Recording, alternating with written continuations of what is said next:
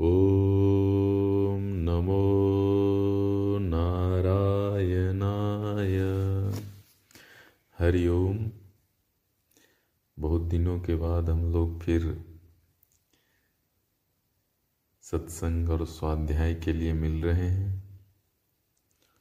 और आज हम लोग भविष्य पुराण से एक सुंदर कथा सुनेंगे। आप लोग को पता ही होगा, अनंत चतुर्दशी व्रत अपने देश में काफ़ी प्रसिद्ध है। भाद्रपद मास में होता है। इस अनंत चतुर्दशी व्रत की कथा क्या है? विधि क्या है? यह कैसे आरंभ हुआ? इसका इतिहास क्या है? यह भविष्य पुराण में महर्षि वेद व्यास जी ने लिखा है। तो उसको हम पढ़ रहे थे तो सोचा कि आप लोग को भी बता दें। तो सुनिए। अनंत चतुर्दशी व्रत विधान। भगवान श्री कृष्ण ने कहा, भगवान श्री कृष्ण और महाराज युधिष्ठिर के बीच ये वार्ता है। और वार्ता के अंतर्गत ही, बातचीत में ही इस व्रत का सारा कथा, कहानी कहा गया है। इसको सुनने का भी बहुत पुण्य है। कथा सुनने का भी बहुत लाभ है। श्रवण मात्र से, सुनने मात्र से भी मन शुद्ध होता है, विचार शुद्ध होते हैं, भाव शुद्ध होते हैं। जीवन अच्छा होता है। क्योंकि हमारे जो दो कान हैं, वो दो रास्ते हैं, दो दरवाजे हैं, जो मन तक पहुँचते हैं। तो हम क्या सुनते हैं, वो सब कुछ हमारे मन में पहुँचता है। और जो हमारे मन में पहुँचता है, उसी से तो हम विचार करते हैं। और जैसा हम विचार करते हैं, वैसे हम हो जाते हैं, अथवा हमारा जीवन हो जाता है। इसीलिए प्रत्येक दिन एक कथा तो पढ़ना ही चाहिए, सुनना ही चाहिए, जो हमारे वेद में है, पुराण में है, रामायण में है, महाभारत में है। इससे हमारा कान भी शुद्ध होता है, मन भी शुद्ध होता है, विचार भी शुद्ध होता है, और जितना होगा मन शुद्ध, जितना होगा विचार पवित्र, और जितना होगा कान की इंद्रियाँ पवित्र, उतना ही व्यक्ति शांत रह सकता है। नहीं तो शांति बड़ा असंभव है। जीवन में शांति होना, संतोष होना, आनंद होना, ये कोई बाहरी वस्तु पे थोड़े ना निर्भर है। बाहर पूरा साम्राज्य आपके पास हो, भीतर मन शांत ना हो तो कहाँ शांति मिलेगी? तो बाहर और भीतर दोनों समृद्धि आनी चाहिए। बाहर के लिए तो आपको धन कमाना है, आप कमा ही रहे हैं। भीतर के लिए धर्म कमाना है। धर्म मतलब अच्छे विचार, अच्छे भाव अच्छा चीज़ सुनना अच्छा करना। स्वयं का भी अच्छा करना, दूसरे का भी अच्छा करना, यही तो धर्म है। तो स्वयं का कल्याण हो, दूसरे का भी कल्याण हो, स्वयं का मंगल हो, दूसरे का भी मंगल हो, इसी को कहते हैं धर्म। तो आज हम लोग एक कथा श्रवण करेंगे।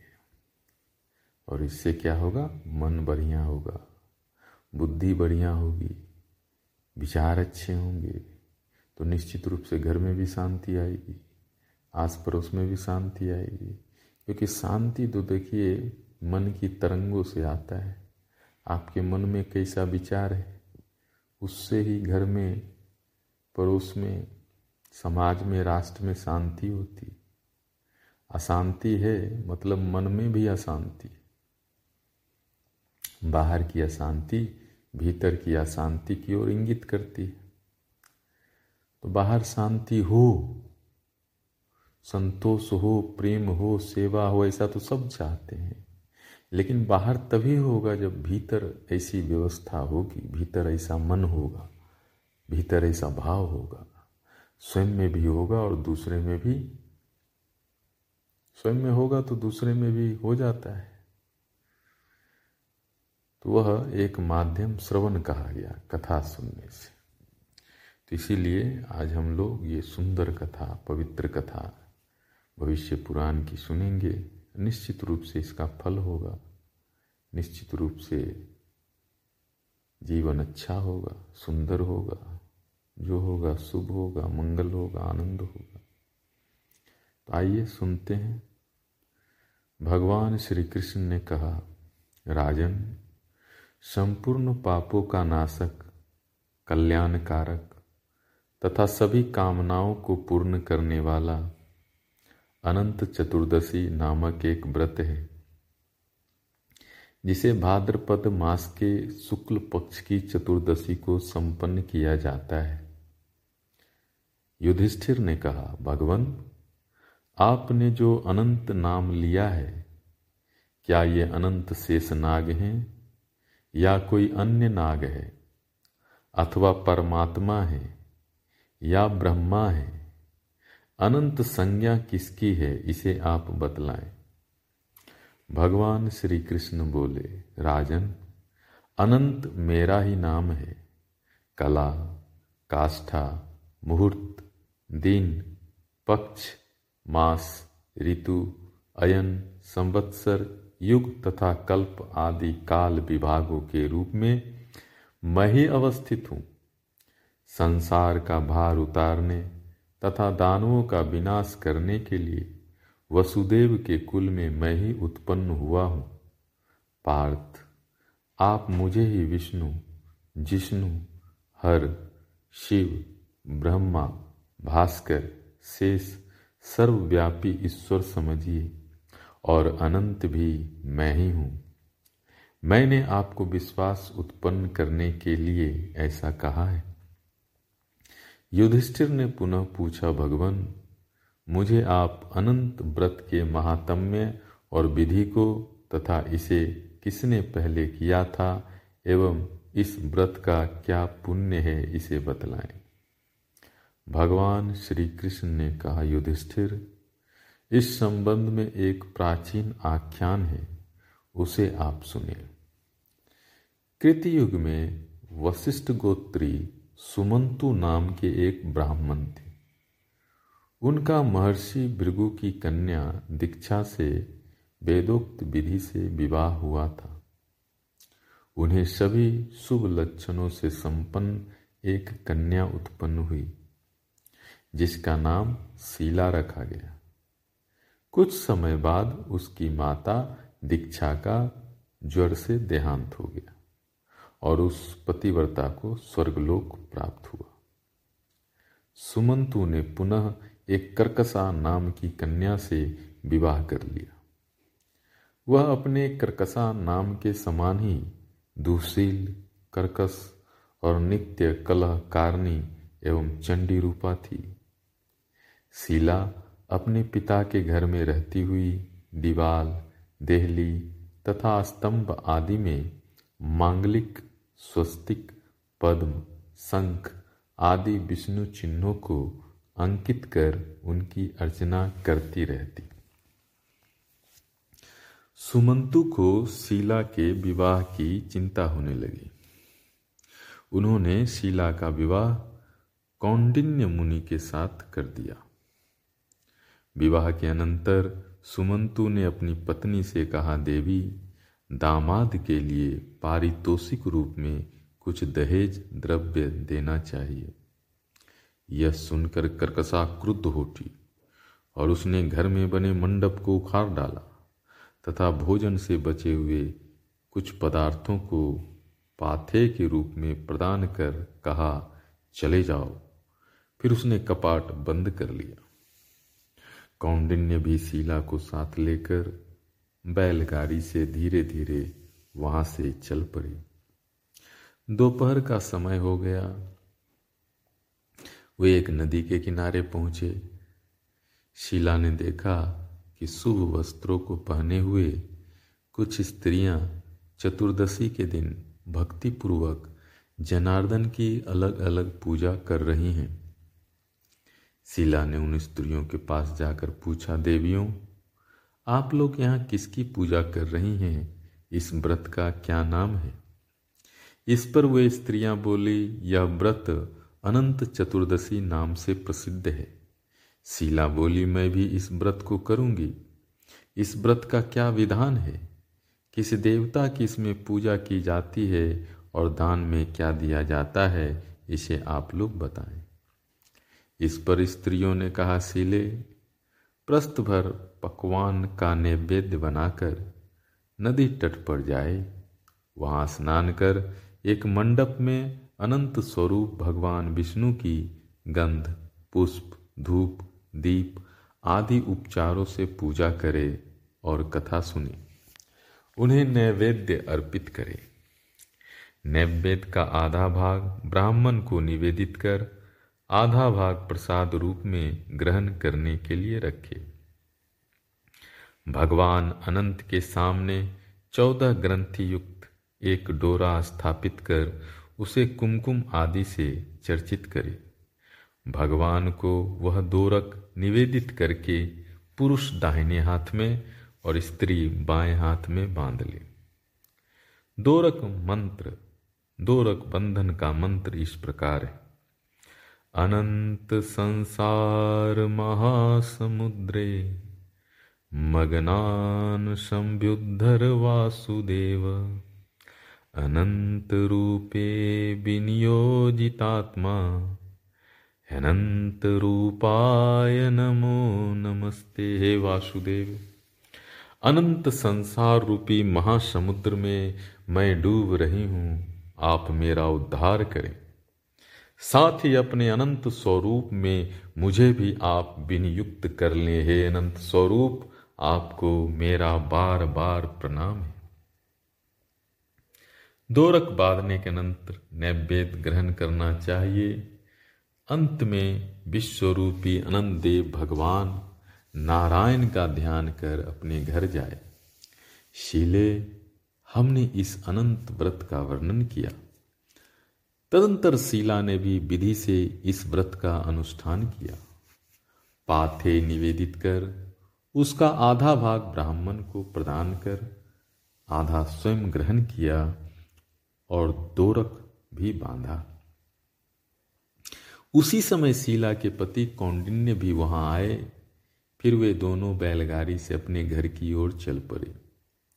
घर पहुँचते ही व्रत के प्रभाव से उनका घर प्रचुर धन धान्य एवं गोधन से संपन्न हो गया। वह शीला भी, मणिमुक्ता तथा स्वर्ण आदि के हारों और वस्त्रों से सुशोभित हो गई। वह साक्षात सावित्री के समान दिखलाई देने लगी। कुछ समय बाद एक दिन शीला के हाथ में बधे अनंत दोरक को उसके पति ने क्रुद्ध हो तोड़ दिया। उस विपरीत कर्म विपाक से उनकी सारी लक्ष्मी नष्ट हो गई। गोधन आदि चोरों ने चुरा लिया। सभी कुछ नष्ट हो गया। आपस में कलह होने लगा। मित्रों ने संबंध तोड़ लिया। अनंत भगवान के तिरस्कार करने से उनके घर में दरिद्रता का साम्राज्य छा गया। दुखी होकर कौंडिन्य एक गहन वन में चले गए और विचार करने लगे कि मुझे कब अनंत भगवान के दर्शन का सौभाग्य प्राप्त होगा।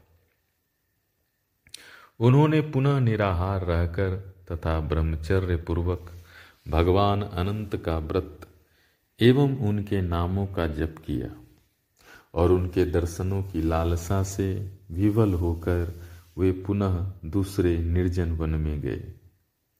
वहाँ उन्होंने एक फले फूले आम्र वृक्ष को देखा और उससे पूछा कि क्या तुमने अनंत भगवान को देखा है? तब उसने कहा, ब्राह्मण देवता, मैं अनंत को नहीं जानता। इस प्रकार बिच्छो आदि से अनंत भगवान के विषय में पूछते पूछते घास चरती हुई एक सवत्सा गौ को देखा। कौंडिन्य ने गौ से पूछा धेनुके क्या तुमने अनंत को देखा गौ ने कहा, विभो, मैं अनंत को नहीं जानती। इसके पश्चात कौंडिन्य फिर आगे बढ़े। वहाँ उन्होंने देखा कि एक वृषभ घास पर बैठा है। पूछने पर वृषभ ने भी बताया कि मैंने अनंत को नहीं देखा है। फिर आगे जाने पर कौंडिन्य को दो रमणीय तालाब दिखलाई पड़े। कौंडिन्य ने उनसे भी अनंत भगवान के विषय में पूछा। किंतु उन्होंने भी अनभिज्ञता प्रकट की। इसी प्रकार कौंडिन्य अनंत के विषय में गर्दव तथा हाथी से पूछा। उन्होंने भी नकारात्मक उत्तर दिया। इस पर वे कौंडिन्य अत्यंत निराश हो पृथ्वी पर गिर पड़े। उसी समय कौंडिन्य मुनि के सामने कृपा करके भगवान अनंत वृद्ध ब्राह्मण के रूप में प्रकट हो गए और पुनः उन्हें अपने दिव्य चतुर्भुज विश्व रूप का दर्शन कराया। भगवान का दर्शन कर कौंडिन्य अत्यंत प्रसन्न हो गए और उनकी प्रार्थना करने लगे तथा अपने अपराधों के लिए क्षमा मांगने लगे। पापो हम पाप कर्मा हम पापात्मा पाप संभव। पाहि माँ काक्ष सर्व पाप हरो भव अद्य में सफलम जन्म जीवितम च सुजीवितम। कौंडिन्य ने भगवान से पूछा, भगवान, घोर वन में मुझे जो आम्र वृक्ष, वृषभ, गौ, पुष्करिणी गर्दभ तथा हाथी मिले, वे कौन थे? आप तत्वतः इसे बतलाएँ। भगवान बोले, द्विजदेव, वह आम्र वृक्ष, पूर्व जन्म में एक वेदज्ञ विद्वान ब्राह्मण था, किंतु उसे अपनी विद्या का बड़ा गर्व था। उसने शिष्यों को विद्यादान नहीं किया, इसलिए वह वृक्ष योनि को प्राप्त हुआ। जिस गौ को तुमने देखा, वह उपजाऊ शक्ति रहित वसुंधरा थी। वह भूमि सर्वथा निष्फल थी, अतः वह गौ बनी। वृषभ सत्य धर्म का आश्रय ग्रहण कर धर्म स्वरूप ही था। वे पुष्करनियाँ धर्म और अधर्म की व्यवस्था करने वाली दो ब्राह्मणियाँ थी। वे परस्पर बहिने थी, किंतु धर्म अधर्म के विषय में उनमें परस्पर अनुचित विवाद होता रहता था। उन्होंने किसी ब्राह्मण अतिथि अथवा भूखे को दान भी नहीं किया। इसी कारण वे दोनों बहनें पुष्करिणी हो गई। यहाँ भी लहरों के रूप में आपस में उनमें संघर्ष होता रहता है। जिस गर्धव को तुमने देखा, वह पूर्व जन्म में महान क्रोधी व्यक्ति था और हाथी पूर्व जन्म में धर्म दूषक था। हे विप्र, मैंने तुम्हें सारी बातें बतला दी। अब तुम अपने घर जाकर अनंत व्रत करो। तब मैं तुम्हें उत्तम नक्षत्र का पद प्रदान करूँगा। तुम स्वयं संसार में पुत्र, पौत्रों एवं सुख को प्राप्त कर अंत में मोक्ष प्राप्त करोगे। ऐसा वर देकर भगवान अंतर्धान हो गए। कौंडिन्य ने भी आकर भक्तिपूर्वक अनंत व्रत का पालन किया और अपनी पत्नी शीला के साथ वे धर्मात्मा उत्तम सुख प्राप्त कर अंत में स्वर्ग में पुनर्वसु नामक नक्षत्र के रूप में प्रतिष्ठित हुए। जो व्यक्ति इस व्रत को करता है या इस कथा को सुनता है, वह भी भगवान के स्वरूप में मिल जाता है। ओम। तो यह कथा बड़ा ही पुण्यदायक, फलदायक, पवित्र है। और भविष्य पुराण में ऐसा वेद व्यास जी लिखे हैं। इस कथा को सुनने से भी भगवान की भक्ति मिलती है, भगवान का आशीर्वाद मिलता है, भगवान का सानिध्य मिलता है और भगवान की भक्ति जीवन में अत्यंत आवश्यक है। सिर्फ़ शक्ति से, धन से ही जीवन में आनंद हो, संतोष हो, सुख हो, संभव नहीं है, क्योंकि जीवन तो परमात्मा की कृपा से ही मिला है और ईश्वर की कृपा से ही चल रहा है। और जितनी होगी कृपा, उतना जीवन होगा आनंदित। जितना होगा उनका आशीर्वाद, उतना जीवन होगा सुखदायक। इसीलिए इस कथा को बराबर सुनिए। और ईश्वर का सानिध्य ईश्वर का आशीर्वाद प्राप्त करिए। ओम।